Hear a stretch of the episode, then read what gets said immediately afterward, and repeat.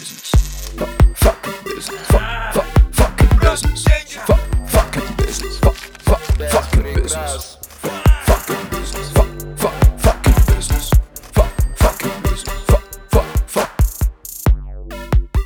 Принеси, подай, погладь, отпарь, упакуй пакеты, наклей скотч на обувь. Когда мы начинали, все было достаточно просто. Поставил нужную геолокацию, и как-то тебя находили, и все работало.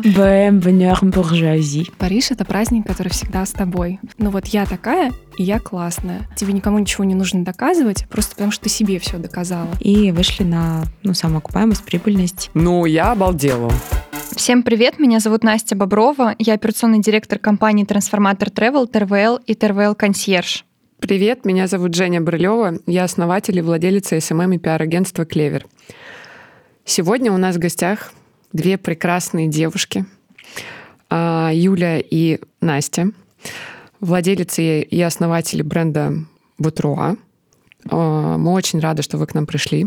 Спасибо, что пригласили. Девочки, давайте начнем сначала с истоков. Как вы познакомились? Как вообще начался ваш путь вдвоем? Наш путь начался, начался со студенчества. Мы познакомились на первом курсе университета. Мы закончили филфак МПГУ. И, честно говоря, это самое ценное, что я вынесла из э, вообще из обучения. Когда мы туда попали, нам сказали, что филолог — это не профессия, но филологи нужны в любой профессии. Мы так усвоили, переглянулись и начали искать себя. Филология классная такая стартовая, мне кажется, база, да, для того, чтобы попробовать себя в разных самых сферах. Это и пиар, маркетинг, это и журналистика. Ну и, в принципе, на самом деле филолог действительно может себя реализовать в очень-очень многих сферах. И это нам, собственно, дало такую классную базу знаний, огромную начитанность, широкий кругозор, мне кажется, да, в, в Да. очень многих э, вещах. И запустила нас в свободное плавание вообще не в филологии, не в педагогике, а в совершенно разных, в разных областях. А как вы познакомились? На вступительных экзаменах. Мы пришли на собеседование, которые тогда проводились для медалистов, то есть тогда еще не было ЕГЭ.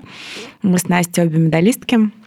Вот, и у нас а, была такая облегченная а, процедура вступления, вступительных экзаменов.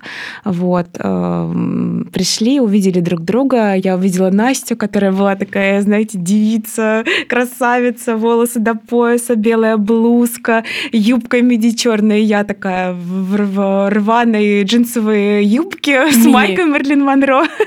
Вот такие пригидрольные белые волосы вообще. Оторви выбрось. Я посмотрела, говорю, ну все, наверное, вот эта отличница, девчонка точно поступит. По итогу поступили мы обе, а, вот, и встретились уже за партой студенческой. Да, и больше не расставались. Мы дружим уже Да. сколько? Почти 20 лет. Вы уже начали говорить про то, что вы закончили университет, но ваша дальнейшая жизнь, не, я так понимаю, что не связана была с вашей профессией. Расскажите про вот этот период, чем вы занимались после университета. Нет, мы не работали по профессии. А, У меня были попытки преподавания частного, но я очень быстро поняла, что это не мое. Я в университете преподавала. А, Но хотелось всегда чего-то другого. Вот помотала по жизни. То там, то здесь. Я работала и на телевидении аналитиком, и редактором работала, и в маркетинге ЖЖ. В общем, как-то меня работа все время сама находила. Так Мгм. получилось, что профильного образования в сфере моды у меня нет. Вот у Юли есть, она сейчас поделится как раз своим опытом и тем, что у нее происходило после нашего Мгм. университета. Да, у меня тоже так а, помотало, как Настя сказала. Я кем только не работала на самом деле. И персональным ассистентом достаточно долго, бизнес-ассистентом в таких серьезных достаточно структурах. И работала журналистом, а, корреспондентом. Работала даже в какое-то время в фитнес-центре барменом, ну, в каком-то таком фитнес-кафе, не барменом, конечно, в полном смысле этого слова. Работала просто ассистентом Аташе Пресс в Париже, таким принеси, подай, погладь, отпарь, упакуй пакеты, наклей скотч на обувь. То есть, ну, у меня очень такой широкий, разнообразный опыт. Потом уже, когда я получила, конечно, профильное образование, в Париже в одной из самых старых э, школ моды. Ее закончили Тьерри Мюглер, э, Оливье Рустен, это Бальман, ну, очень Мгм. много мастодонтов, Сьюзи Менкис, э, это критик fashion. А потом уже я приехала и уже поняла, что, в принципе, но даже ехав, э, то есть поехав в Париж с целью получить образование, я уже понимала, где я хочу себя реализовать. Вот. Но получив э, заветную корочку, в принципе, это стало чуть легче. Не могу сказать, что меня ждал в Москве мир fashion с распростертыми объятиями, с моим прекрасным французским, английским. Mm-hmm. И найти работу мне все равно было достаточно тяжело. И э, мой первый такой опыт прям fashion-индустрии был серьезный. Это пиар-отдел «Дикая орхидея Бюстье Дефиле».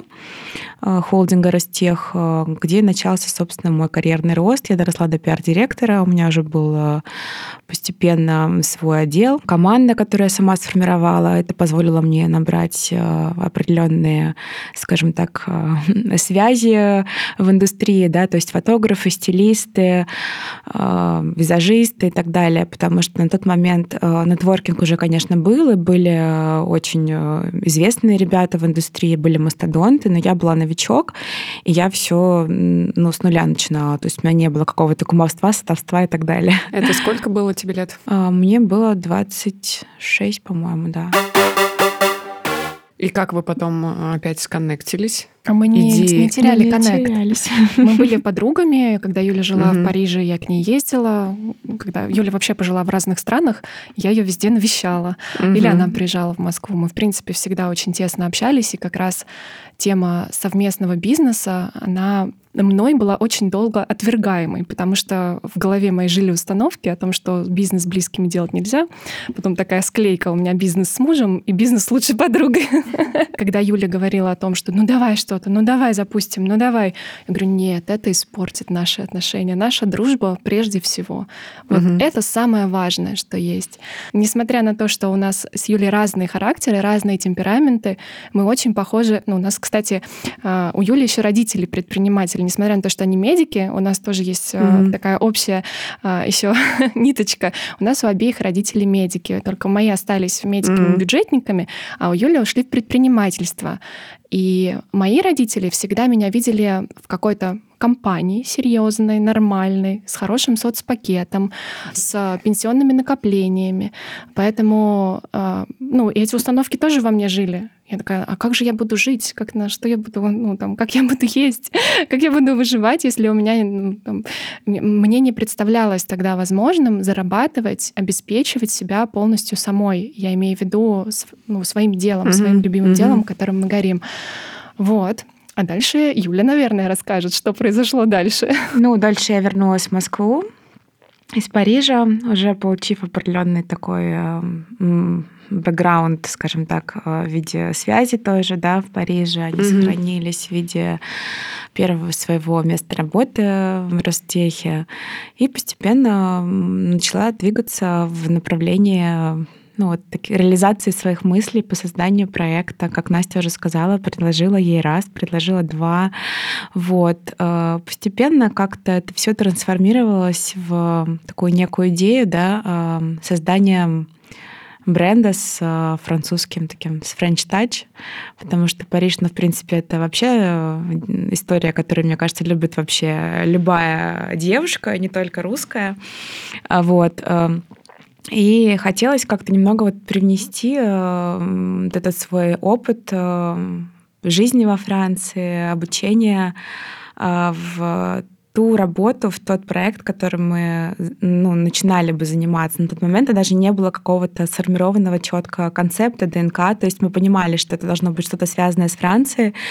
Мы придумали это название. Когда ты создаешь какой-то продукт, либо услугу, либо товар, неважно. Какие мысли? Вот страхи, мысли, какой это набор чувств? Я бесстрашный человек, не знаю. У меня не было какого-то страха вообще никогда. То есть я на пролом всегда перу, если мне реально что-то нужно и мне нравится. Иногда это хорошо и классно. В работе это чаще помогает, чем нет, но в жизни, наверное, иногда ну, нужно отступить назад. Но вот в работе, в профессиональной деятельности у меня всегда вот вижу цели, иду к ней, не вижу препятствий. Никаких страхов вообще не было. Ну, был страх страх, как Настя говорила, уже уходить с основного места работы, и мы достаточно угу. долго держались. То есть это не было так, что мы создали свой проект и ушли в свободное плавание. Нет. Я работала еще, по-моему, мне кажется, года четыре, наверное, три еще. М. Нет, да, года три, наверное, я еще работала как наемный сотрудник, а, как руководитель рекламного отдела, вот, а, в разных тоже холдингах крупных. Но потом уже, когда мы поняли, что вот из этой какой-то истории нашей такой немножко полудевчачьей, полусерьезной, которая начиналась как обычная задумка, растет реально серьезный бизнес, и нужно уходить и полноценно заниматься им, а не чем-то другим. А, Когда мы поняли, что реально можно зарабатывать хорошие деньги, тогда мы вот уже решились. То есть вы основали бренд в каком году, получается? 15-16 год. По факту мы ну, уже какие-то предпосылки были в 15-м, то есть вот мы уже сели и думали над названием. А ты, получается, в этот момент где работала? Я работала на НТВ, я там проработала очень долго, и надо отдать должное моему руководителю непосредственному, который знал, что я делаю свое, Мгм. и что я посвящаю этому значительную часть времени своего личного, и он меня всячески поддерживал, и он говорил, давай, дерзай. Мне, в принципе, всегда везло, и я поэтому стараюсь быть, ну, стараюсь отдавать это обратно теперь. Ну, э, надо сказать, что тут еще сыграли определенные факторы роль. Может быть, я, допустим, и не решилась бы так до конца, да, ставить наемную работу, но в какой-то момент меня сократили, я э, уехала жить в Италию, получила дополнительное образование. Сокращали меня, кстати, со словами, что у тебя же свой проект, почему ты вообще его не развиваешь вот так вот отдельно от э, основной работы, и у тебя такая перспектива, такие классные возможности, ты сможешь все сама. То есть меня выбрали как самое сильное звено, если так можно сказать, и отправили в свободное плавание по неволе. Вот. Так сложилось, что я уехала как раз в Италию жить на год, а, отучилась там также в Академии Дельта Мода, Академии высокой моды на курсах стилиста. И вернулась уже в Москву на тот момент э, ну, совершенно другим видением того, как э, может быть дальше, да, и сложились обстоятельства определенным образом, опять же, у нас с Настей внутри э, бренда, что мы поняли, что нужно его переформатировать, поменять. И вот именно в этом ключе бренд получил известность и стал развиваться и расти. Ну, скажем так, мы нащупали ДНК именно Да. в этот момент, потому что нас э, побросало. Мы делали и трикотаж, и кашемир какой-то мы пытались, и шелковые сорочки, и первое, второе, ну, в общем, первое, второе, третье и компот. А по факту мы вот поняли, что у нас получается лучше всего. Мы стали это направление развивать. Мы поняли, что эта категория, а, ну, в частности, я говорю про платье, Мгм, женственное, мгм. классное, она не развита в России, и ниша не занята, и можно этим заниматься, и у нас это как раз лучше всего получается. Случился такой матч made in heaven. Случилась потом пандемия, э, как раз когда мы вот уже начали прицельно работать над продуктом, начали заморачиваться на тему а, непосредственно лекал платьев, посадки, фактур, текстур. И ну, также здесь немаловажную роль сыграл мой муж, который нам просто во многом подсказал, что делать с точки зрения таргета, как нужно там, по сайту продвигаться, а, что такое SEO-оптимизация. Мы же были, ну, когда мы начинали, все было достаточно просто. Мгм. Ты сфотографировал, сделал съемку, даже на телефон сфотографировал изделие, Мгм. на каком-то а, выложил в запрещенную соцсеть, поставил нужную геолокацию, и как-то тебя находили, и все работало. Ну, вообще, сравнивать, конечно, стартап сегодня, fashion и стартап э, там, периода 2016-2018 года, fashion и запуск бренда абсолютно бессмысленно. А, Разная конкуренция, абсолютно разные вводные данные, бюджеты разные разные возможности, потому что тогда действительно Инстаграм был той площадкой, которая качала, которая настолько быстро позволяла тебе получить узнаваемость и захватить свою целевую аудиторию. Сейчас, э, конечно, конкуренции гораздо больше, таргетов, ну, в принципе, да, сейчас э, нет как инструмента э, российском Инстаграм. Вот. Ну и то количество брендов, которые есть сейчас, в том числе ну, мне не хочется никого обидеть, но брендов однодневок, я их назову так, да, то есть бренды, которые появляются, исчезают, они все равно создают определенный визуальный шум, и потребителю очень сложно определиться а, в том, что ему действительно нужно, хочется и за кем ему следовать условно. Вот, поэтому тогда у нас, мне кажется, было такое достаточно благодатное время. Вот вы говорили, что была трансформация. В чем заключается ДНК сейчас? Ну, э, на самом деле, тут, наверное, нужно быть э, честными и сказать, что есть всегда какие-то первопроходцы, да, и в данном случае для нас таким, ну, такой ключевой моделью стали бренды Reformation, которые на тот момент качали в Америке, и Пара, э, которые тоже были достаточно популярны своими mm-hmm. вот такими платьями с рюшами в звездочку, если вы помните. И мы поняли, что, ну, таких вот нарядных платьев э, в сегменте мастиш, как его называют во Франции, да, там что среднее между масс-маркетом и престиж, их практически нет. Но тут нужно было учитывать, что у нас есть уже определенная название, у нас есть определенная история про это название, да, про которое, ну, которое мы придумали сами путем брейнштор, э, брейншторминга. И э, на тот момент э, мы понимали, что это должно быть что-то с французским акцентом, соответственно, это какое-то использование принтов, э, возможно, платье в цветочек, чайное платье, э, твит и так далее. Мы стали вот работать э, в этом направлении, используя максимально какие-то носибельные фасоны и стараюсь занять эту нишу. Расскажите про название. БМ Bonheur Bourgeoisie. Да, это наши три слова, которые легли в основу, и мы, собственно, сами придумали это название, оно уникальное. Настя расскажет, что оно значит. А, это цифра три, trois, и это три слова, которые произнесла Юля. Я сейчас просто боюсь оконфузиться, потому что они для меня сложные в произношении. Боэм, bonheur, bourgeoisie. Вот. И они означают богема, счастье и буржуазия. Вот нам хотелось отразить, заложить концепт счастливого обладания изделием, вообще счастье покупки в название. Поэтому мы стараемся транслировать эти ценности и на всех этапах взаимодействия с брендом хотим сделать наших покупателей и гостей максимально счастливыми. Ну, вообще, у нас такая история про небрежный шик, да, французский, когда я думаю про то, что вот действительно какое-то олицетворение в моей голове идеальной такой вот картинки, да, подразумевая про ДНК, это вот какая-то француженка обычная, которая, как правило, абсолютно не накрашена, либо максимум там с красной помадой, с какими-то полурастрепанными волосами, либо собранной в пучок с какой-нибудь старой потасканной там биркин, да, обязательно с протертыми углами, вот, каких-нибудь там конверсах или ванцах, в твидовом каком-то жакете и в обычных совершенно джинсах, которые могут быть с любого масс-маркета. То есть вот это, в принципе, такое, наверное, а, идеальное олицетворение девушки Батруа на кэжуале. Да? Если мы говорим про платье, это какие-то чайные платья цветочек, опять же, с какой-то, возможно, винтажной сумкой.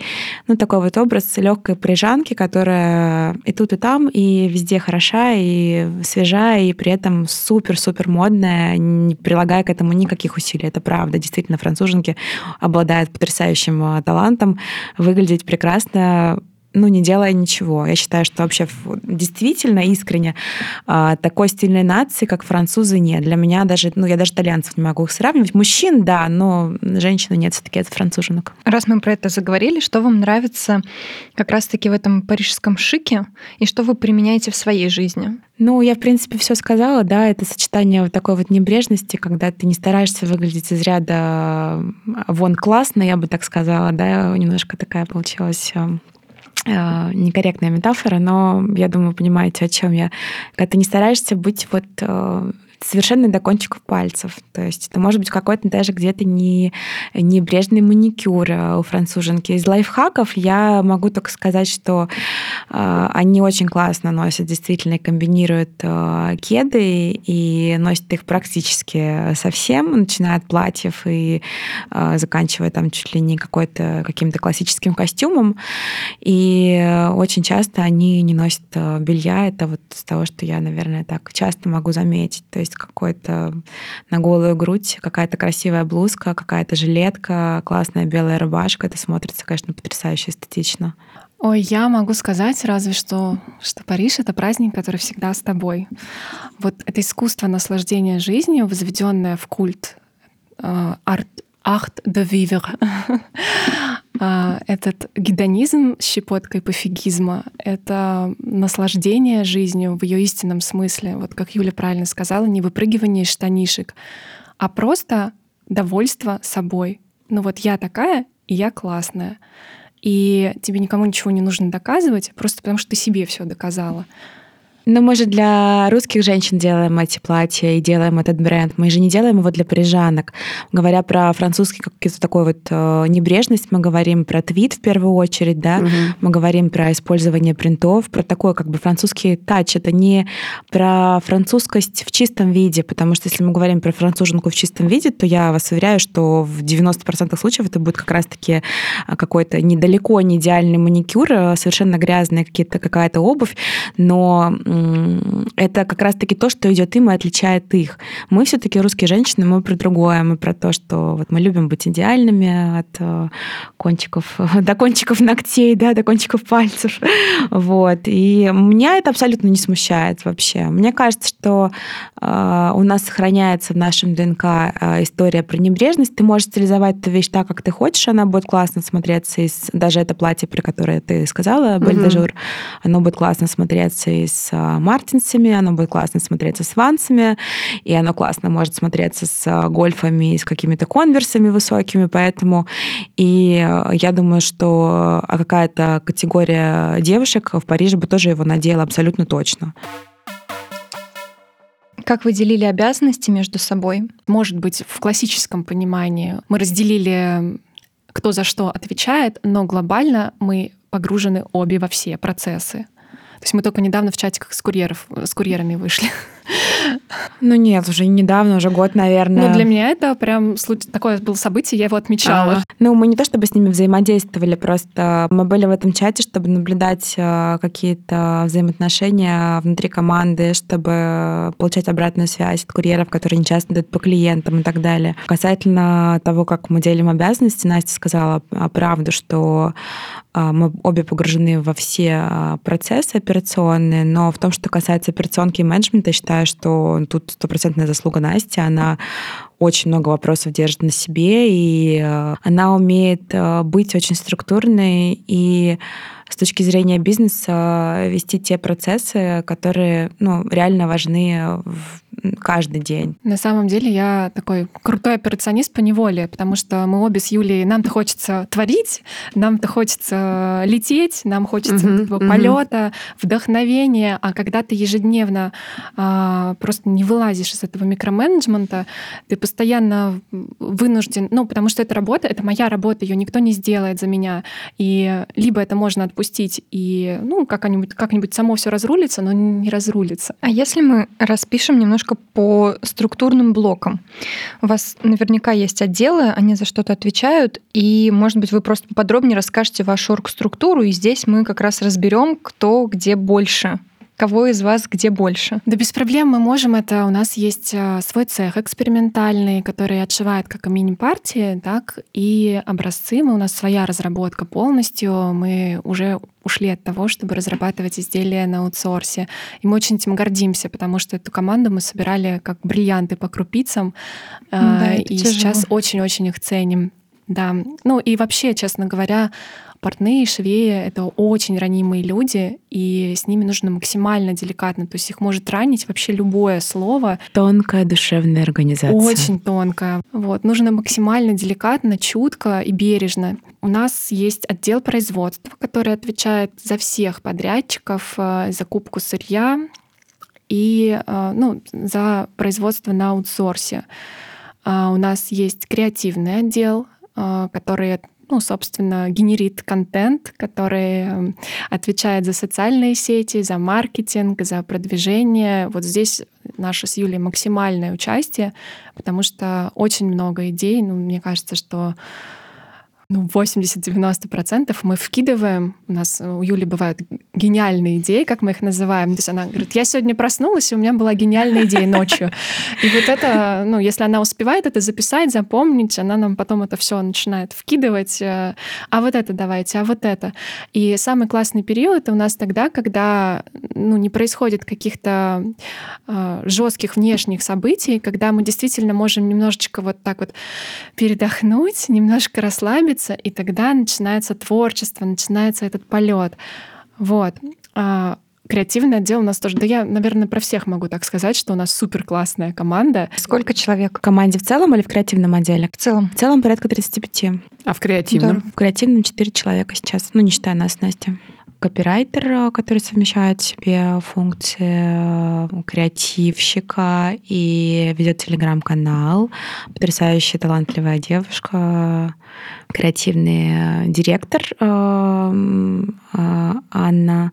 У нас есть SMM-менеджер, у нас есть дизайнер, кстати, также. Анна, креативный директор, выросла. Она вообще таким пришла птенчиком, не побоюсь этого слова. Мы у нее были первым местом работы. Захантили ее. Вы знаете, было такое видео популярное. Девушка на лыжах едет в платье. Это была наша Аня. Мы увидели, да пригласили ее на обед она пришла, и вот после этого обеда она стала работать с нами. Это было, она, у нее не, у нее профильное образование, она не в креативе. Она, по-моему, вообще какие-то строительные сметы она изучала. И вот такая творческая душа.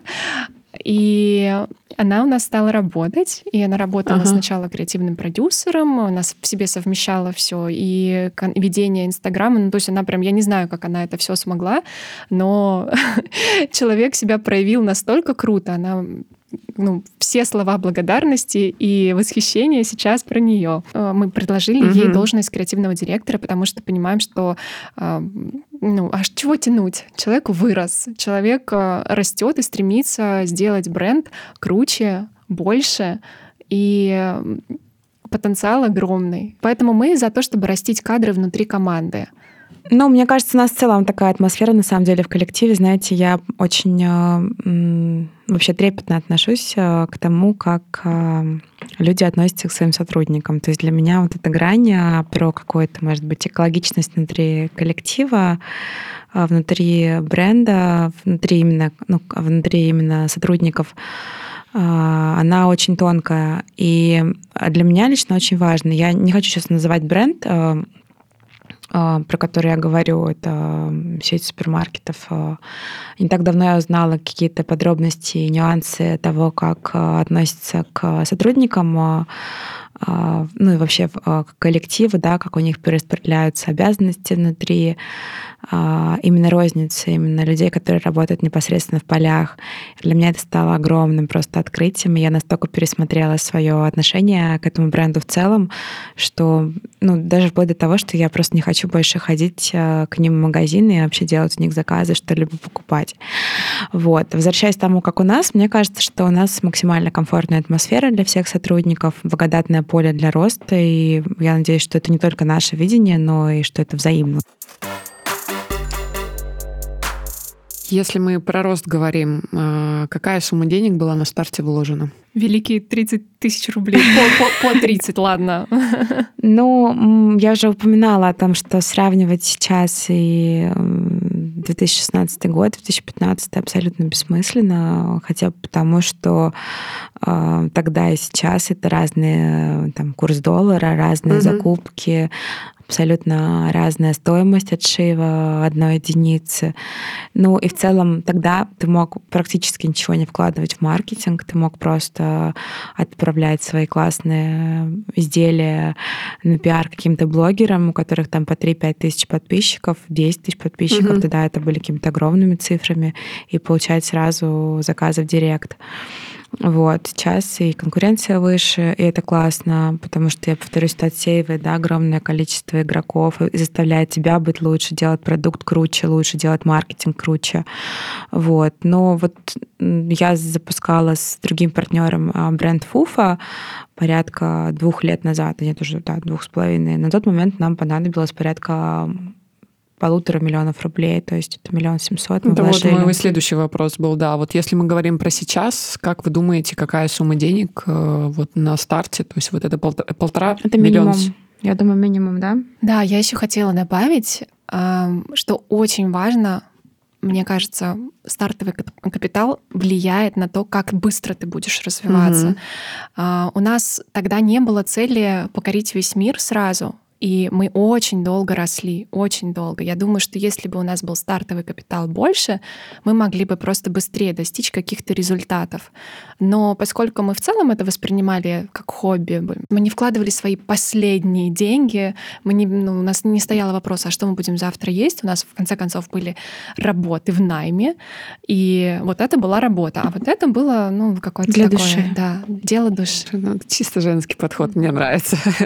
Ну, он классный, тогда, когда ты действительно хочешь, наверное, попробовать, когда ты, может быть, не ждешь чего-то от этого такого грандиозного. Если рассматривать это как бизнес, то это крайне плохой подход на самом деле. И Да. нужно, конечно, подходить с умом, делать э, аналитику, research, все остальное. Такие э, крутые модные слова и важные, которые Вот. действительно Я очень раз- э, большое значение имеют сегодня. Про лайфхаки какие-то, или даже не лайфхаки, а советы, лайфхак не то слово, начинающим предпринимателям. Вот что бы вы выделили, там, давайте по три пункта от каждой из вас. Во-первых, изучить нишу и понять, твой продукт кому-то нужен или не нужен. Ну, то есть можешь ли ты быть конкурентным в этой среде? Если мы заходим в Красный океан, то вряд ли получится сделать что-то уникальное. То есть какой будет второй, дальше второй пункт. Какое УТП? Подожди, да, я тебя Да, остановлю. да, да. Я просто а, хочу на примерах, чтобы это было понятно нашим слушателям, потому что, ну, в принципе, а, можно открыть интернет и прочитать, из- изучите нишу, сформируйте УТП и там дальше по пунктам. Вот можешь мне привести пример? Ну, то есть, условно говоря, вот я завтра хочу запустить бренд одежды и, и- и там, не знаю, бренд косметики, например, или одежды. Вот изучить нишу — это что для тебя? Вот уже с опытом. Пойти, если есть оффлайн магазин пойти в оффлайн магазин посмотреть все, заказать, если это онлайн, Мгм. изучить конкурентов. Ну, то есть понять, что они предлагают и за какие деньги. Погов- Взять консультацию у людей, которые тебе интересны в бизнесе, у которых есть релевантные проекты. Это очень-очень поможет на старте избежать многих Вы, ошибок. кстати, даете консультации? Да, регулярно Да, консультации. И составить, накидать бизнес-план, там точку неубыточности, примерный прогноз по окупаемости проекта. Ну, то есть подойти к этому трезво. Да, если подходить к этому как бизнесу, нужно расписать все примерные процессы и на что понадобятся деньги, в каком объеме. Ну, я согласна с Настей про уникальное торговое предложение, про ТП. Вообще, я всегда говорю сейчас на консультациях о том, что... Ну, на лекциях часто задают вопрос про то, что лучше делать какой-то монопродукт. Мне кажется, что Мгм. сейчас очень сильно может э, выстреливать какая-то история про, про монопродукт, именно потому что база ну, практически занята, да, то есть конкурировать, очень много. конкурировать с базой очень сложно. Конкурировать с какими-то женственными историями вроде наших, ну, можно попробовать, но, опять же, ребята, вы отстали на 6 лет. Вот, ну, можно запускать, конечно, какие-то нарядные истории, да, зависит от того, а, в какой, опять же, сегменте, в каком работать, Мгм. какой средний чек. Вот, тут тоже много оговорок. А монопродукт, ну, его действительно очень мало на рынке. Не знаю, недавно мы с Настей обсуждали бизнес-идею, нету классных а, горнолыжных костюмов или просто, допустим, а, на рынке костюмов, я, у меня ребенок маленький, я хожу с ним в лес гулять, например, зимой. Мгм. И мне просто элементарно вот нужен был классный, модный, ну, такой симпатичный комбинезон. Ну, кроме Монклера, честно сказать, купить нечего. Вот там, допустим, в сегменте там 20, 30, 40 тысяч рублей, не Монклер, да, нет ничего. Какие-то классные, модные сделать дизайны. Я знаю, что есть какой-то бренд новый появился, видела так мельком у кого-то его в Инстаграм, но ниша не занята. Таких ниш очень много, просто их нужно искать, Анализировать. да, анализировать, думать. И это то, что действительно, может быть, это не будет в объемах базы продаваться, но если это классно пиарить и это как-то доукомплектовывать сопутствующим продуктом, не знаю, там шапки, шарфы, перчатки, то это может вырасти, мне кажется, хороший средний чек. Ну, а, безусловно, бизнес-план составить, Настя сказала уже. Хотя тут, наверное, я бы... Я всегда говорю про то, что ну, бизнес-план бизнес-планом, по факту оно все равно все будет по-другому. На практике все получается совершенно иначе. И тут, э, особенно с учетом э, нашей текущей реальности, да, в которой мы живем, горизонт планирования очень краткосрочный. Вот. Я всегда говорю, ну, такой совет даю, рискуйте теми деньгами, которых не жалко. Ну, вот, условно, не жалко вам вложить 300 тысяч рублей, вы с ними расстанетесь а, безболезненно, тогда это та сумма, с которой вам нужно начинать. Жалко, ищите инвесторов, продавайте свою идею. Вот. Я бы, по крайней мере, сейчас так действовала уже. Если бы мне нужно было больше денег, а у меня было бы, там, например, отложено 500 тысяч, я бы Мгм. готова была с ними расстаться, то я бы точно искала инвестора, я бы не рисковала там э, какими-то кредитами, займами, долгами и прочим.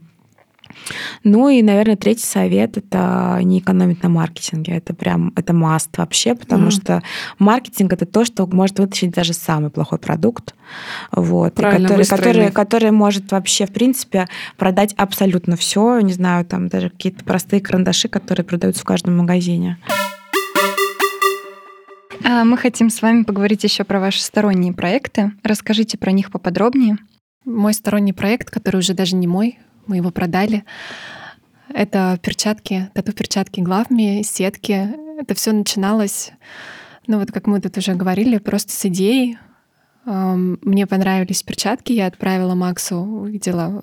Макс — это мой тогда на тот момент молодой человек, сейчас уже муж. И он говорит, ну у тебя же бренд одежды, ну давай вот замутим что-то. Он мне говорит, ну давай замутим все это производство, давай. Я говорю, ну давай. И мне тогда казалось, что вот я сейчас по щелчку пальцев все сделаю, потому что опыт уже есть, и с производствами уже давно работаю. Мгм. А, в общем, мы сели, примерно прикинули, как это все должно быть, сколько денег нужно. Деньги это были его, поэтому я не особо переживала. Вот. И он как-то так загорелся. Ну, на самом деле, Макс верит в меня больше, чем я сама себя, в себя верю. И это такое крутое качество. Ну, я имею в виду, это крутое ощущение, когда кто-то тебе говорит, так, давай вот, вот деньги, вот это давай, дерзай, вперед. И у меня тогда был опыт только взаимодействия с э, Юлей, и я не понимала, как это будет у нас. Ну, мы жили уже на тот момент вместе, Мгм. но мы не были даже обручены. И после того, как этот проект взлетел, Макс сделал мне предложение, но он, для него это было тогда шоком, что мы никому не платили за рекламу, и мы этим до сих пор очень гордимся. В какой-то момент, наверное, стоило уже начать, потому что а, тренд начал сходить на нет, и он говорит, как это можно, вот, что все это хотят, просто потому что это классный проект. Ну вот как раз к слову об УТП такого не было, это было очень Да, инстаграмом был. вообще... И девчонки ходили на вечеринки и фотографировали. Это был ну, такой классный проект, потому что, а, по сути, перчатки продвигали себя сами. Ты получаешь классную, красивую коробочку, открываешь там перчатки, тебе хочется их надеть, тебе хочется их сфотографировать и выложить в Инстаграм, конечно же, потому что фотография получается красивая. Но за красивыми фотографиями стояло тоже много труда. Мы очень долго искали производство, которое возьмется и будет делать эти швы, которые вот на- не на сгибах пальцев, а между пальцами, оказывается, это какая-то сложная штука. Мгм. А, Даже бельевые, ну, производства, которые занимаются бельем, не смогли это сделать в партию, дать качество. В общем, Макс случайно нашел, у него рядом с агентством была дверь. Мгм. когда выходил покурить, смотрел, что там какой-то цех, ну что, что Мгм, девушки мгм, что-то шьют. мгм. Познакомился с владелицей, и вот так вот совершенно случайно в центре Москвы на Цветном у нас отшивались перчатки. Судьба подкинула просто Да, вам. да, это реально какие-то помощь. были. А почему продали? Продали, потому что после всем известных событий мы заморозили проект и не занимались им. Ну, у вас просто такой список э, селебов был, просто список А, мировой. Я видела, что дочка Бьонси, она вышла в них. Я вообще просто, я говорю, там... Ну, я обалдела. Мы уже не надеялись, не ждали, не верили. Все эти выходы случились после 24 февраля. Вообще. В эпоху кэнселинга России, когда мы даже и предположить не могли, что мало того, что выйдет, так еще и отметит Да. Лора Роуч, еще и пост сделает, еще и напишет в личку классные слова о том, что я в шоке, какие крутые перчатки. Как вообще случилось это сотрудничество? А, Мы познакомились с а, Ариной, которая, у которой агентство. А, Она предоставляет услуги консалтинга и а, предоставляет услуги селебрити-дрессинга. М. Но поскольку мы не платили звездам и не платили стилистам, мы не могли предположить, то есть это всегда отправление на удачу. Мы сделали отправление и забыли. Вот. А Арина — это девушка, которая... У нее агентство в Москве или это какой-то зарубежный партнер? У нее агентство в Москве в, в партнерстве с девушкой из Франции. Продали, потому что мы, к сожалению, не хватало э, меня, вот меня и того моего там, ресурса вдохновения на то, чтобы что-то новое придумывать. И проект жил своей жизнью, уже много времени, не было никаких новинок, и я была сконцентрирована на Бутруа очень сильно. Я хотела сказать, что Бутруа стал настолько сильно качать, что я понимала, что сейчас стоит сосредоточиться на том, что приносит нам а, очень большую отдачу. Угу. И в плане эмоций, и в материальном плане, вообще как угодно. Юль, а расскажи, как ты реагировал на новый проект, Настя? В какой-то степени немного ревностно сначала, наверное. Потом я приняла уже, в принципе, и поняла, что есть у каждого свой путь, и, наверное, нужно в нем двигаться, да, в этом ключе, что невозможно а, условно привязать человека, там, не знаю, или сотрудника, или коллегу к себе и сказать, все, вот ты только со мной, ты только мой, больше ни с кем. Поэтому, ну, со временем приняла, я очень рада успехам ребят искренне, я очень рада, что они классно его а, продали в хорошие руки, как мне кажется, по крайней мере, со слов Насти. Надеюсь, что у проекта будет дальше жизни, что он будет развиваться. Поэтому так примерно. Здорово. Давайте про следующие проекты. А, у меня есть тоже параллельно второй проект Фуфа. Он а, получился из партнерства как раз-таки, наверное, если так можно сказать, из бизнес-консультации, но скорее бизнес-встречи. У меня был приятель, который познакомил меня с одной девушкой, у которой на тот момент уже был проект, а, но это был не бренд а, свой, да, разработка, это был такой мультибрендовый магазин, который представлял разные марки, в том числе у нее были какие-то свои дропы свои, своей одежды, да, то есть под своим брендом Фуфа. Вот. И она э, встретилась со мной с целью поговорить о том, как вот, ну, развивать вообще, потому что была стагнация определенная в продажах.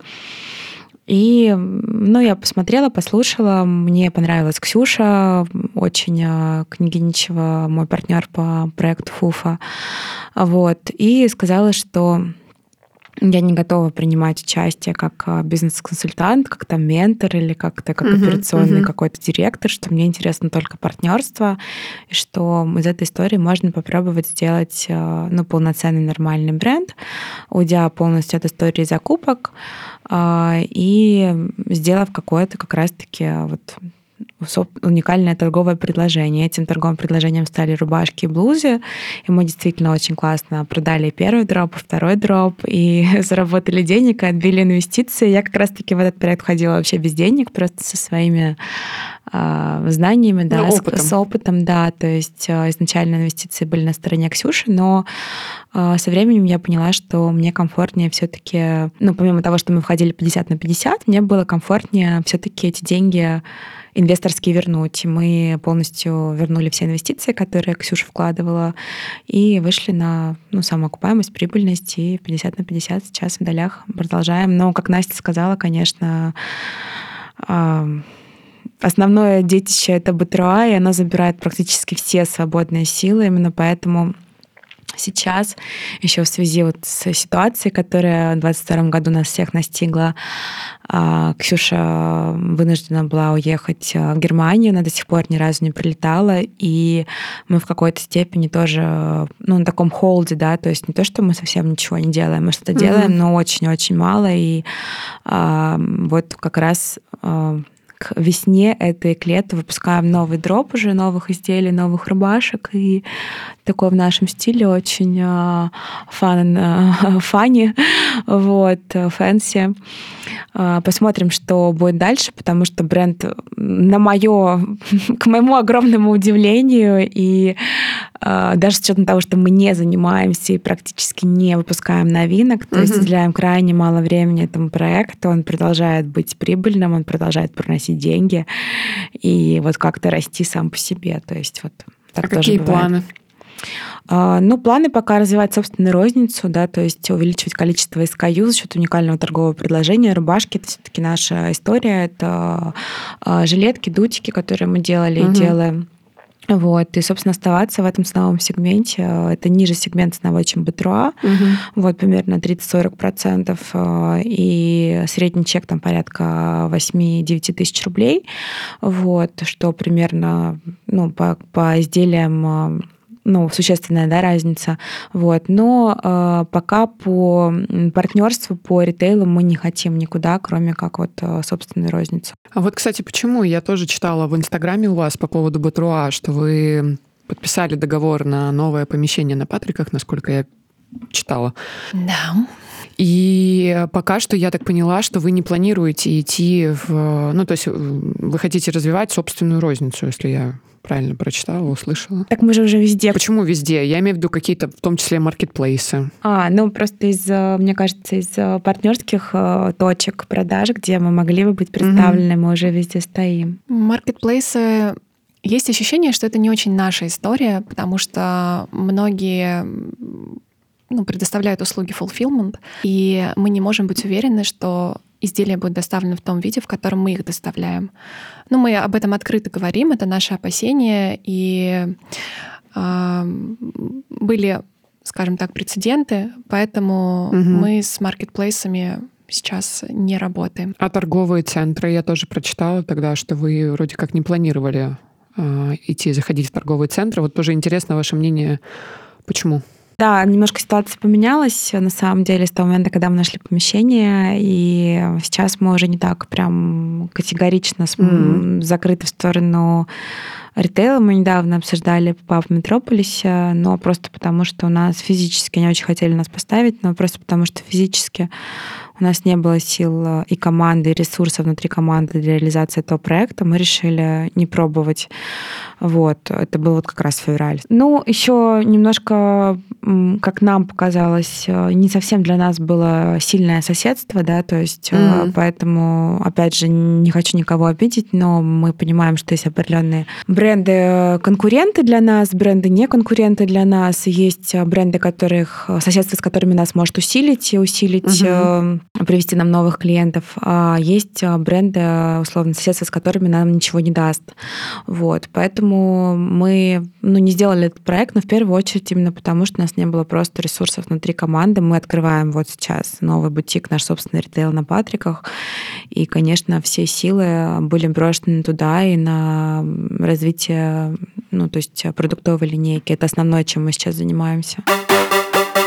По маркетингу Батруа вот как, на ваш взгляд, э, точнее, что, на ваш взгляд, дало наибольший успех и результат по развитию бренда, раз мы так много говорим про маркетинг, что это большое значение имеет? Мне кажется, здесь нет какого-то одного фактора, это совокупность всех факторов. Это и сотрудничество с инфлюенсерами, и ивент-маркетинг, в котором, мне кажется, мы наделали шума в прошлом году. А, и, безусловно, контент, наши фотосессии. Мы стараемся с Юлей присутствовать на каждой из. И а, фотосессии, которые проходят с нашим участием, как правило, являются самыми коммерчески успешными. Угу. То есть мы прекрасно понимаем, как нам нужно представлять бренд в соцпространстве и а, что нужно подсветить из наших изделий и в каких образах. Вот, может быть, Юля здесь еще добавит.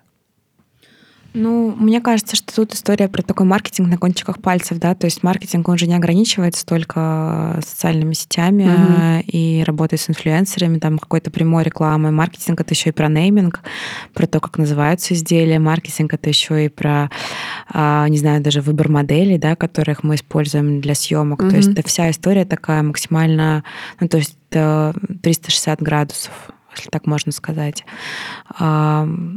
очень э, важно действовать в рамках своего ДНК, и чтобы носителем этого ДНК было абсолютно все, как мне кажется, начиная от этикетки бирки, ленточки, на которой эта бирка вешается, да, там цвета ее подобранного по пантону ее плотности, и заканчивая запахом и ароматом, который используется для упаковки э, ну, для клиента, да.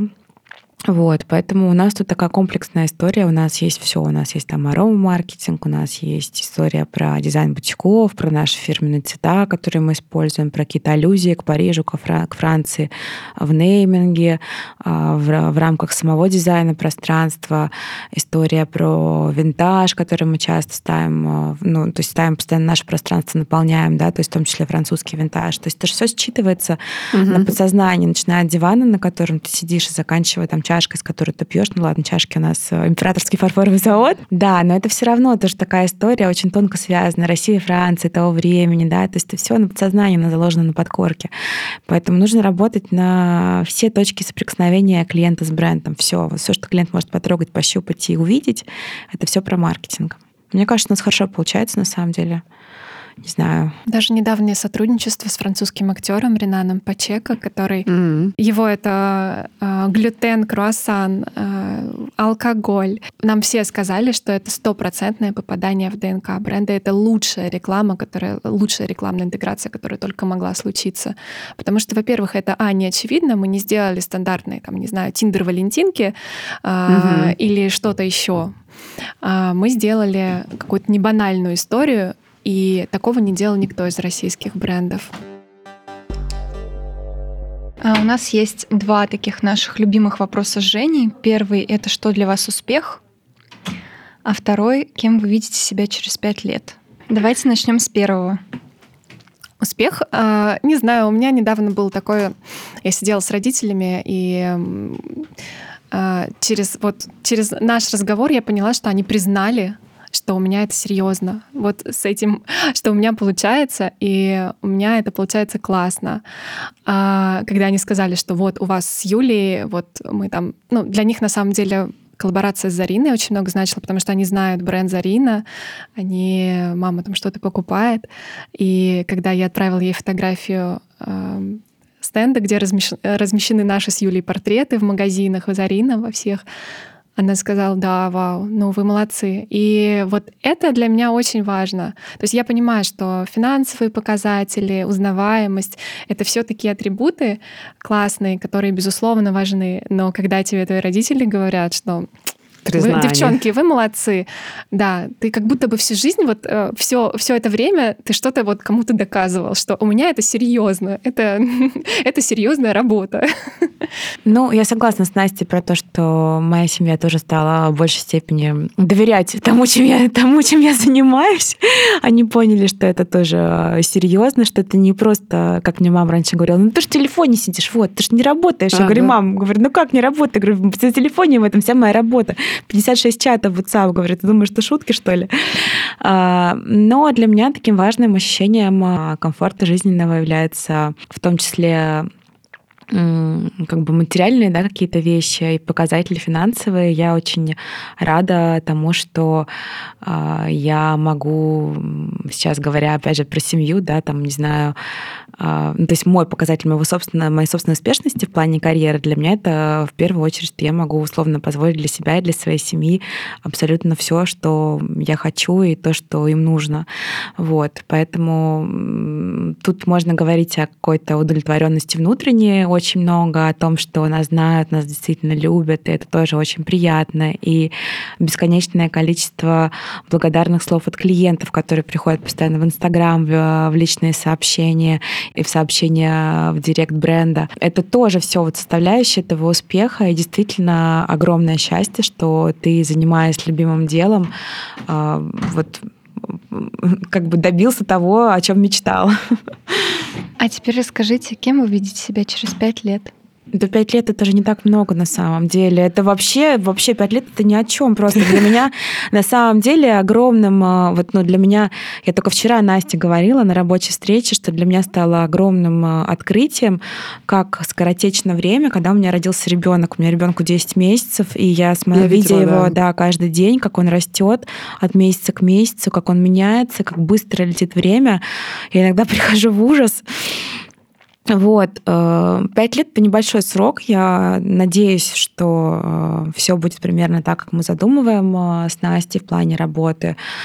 Хотим расти, выходить на международные рынки, увеличивать показатели внутри страны по регионам. Это в том, что касается работы. Мы же про работу сегодня говорим, правильно? Вижу себя успешным предпринимателем, женщиной-предпринимателем, мамой счастливой, успешной, потому что, конечно, после рождения ребенка, скажу честно, основной моей задачей и целью по жизни стало это воспитать хорошего человека. Ну, я добавлю, пожалуй, что я хочу в ближайшие пять лет родить ребенка. А из остального, в принципе, все есть, все хорошо. Мы вас еще раз благодарим за то, что вы пришли к нам в подкаст. Это была очень классная беседа. Я обожаю разговаривать с девочками-предпринимателями. Вот. И вы очень разные, но вы так классно друг друга дополняете, и мы желаем вам только успехов и реализации всех тех планов, которые у вас есть в голове. Спасибо. Спасибо. Очень было здорово. Ну а вы, друзья, слушайте наши выпуски, подписывайтесь на наш подкаст, а также на телеграм-канал Fucking Business. Ну и, конечно, ставьте лайки, комментарии. Без этого вообще никуда. Fuck, fucking business.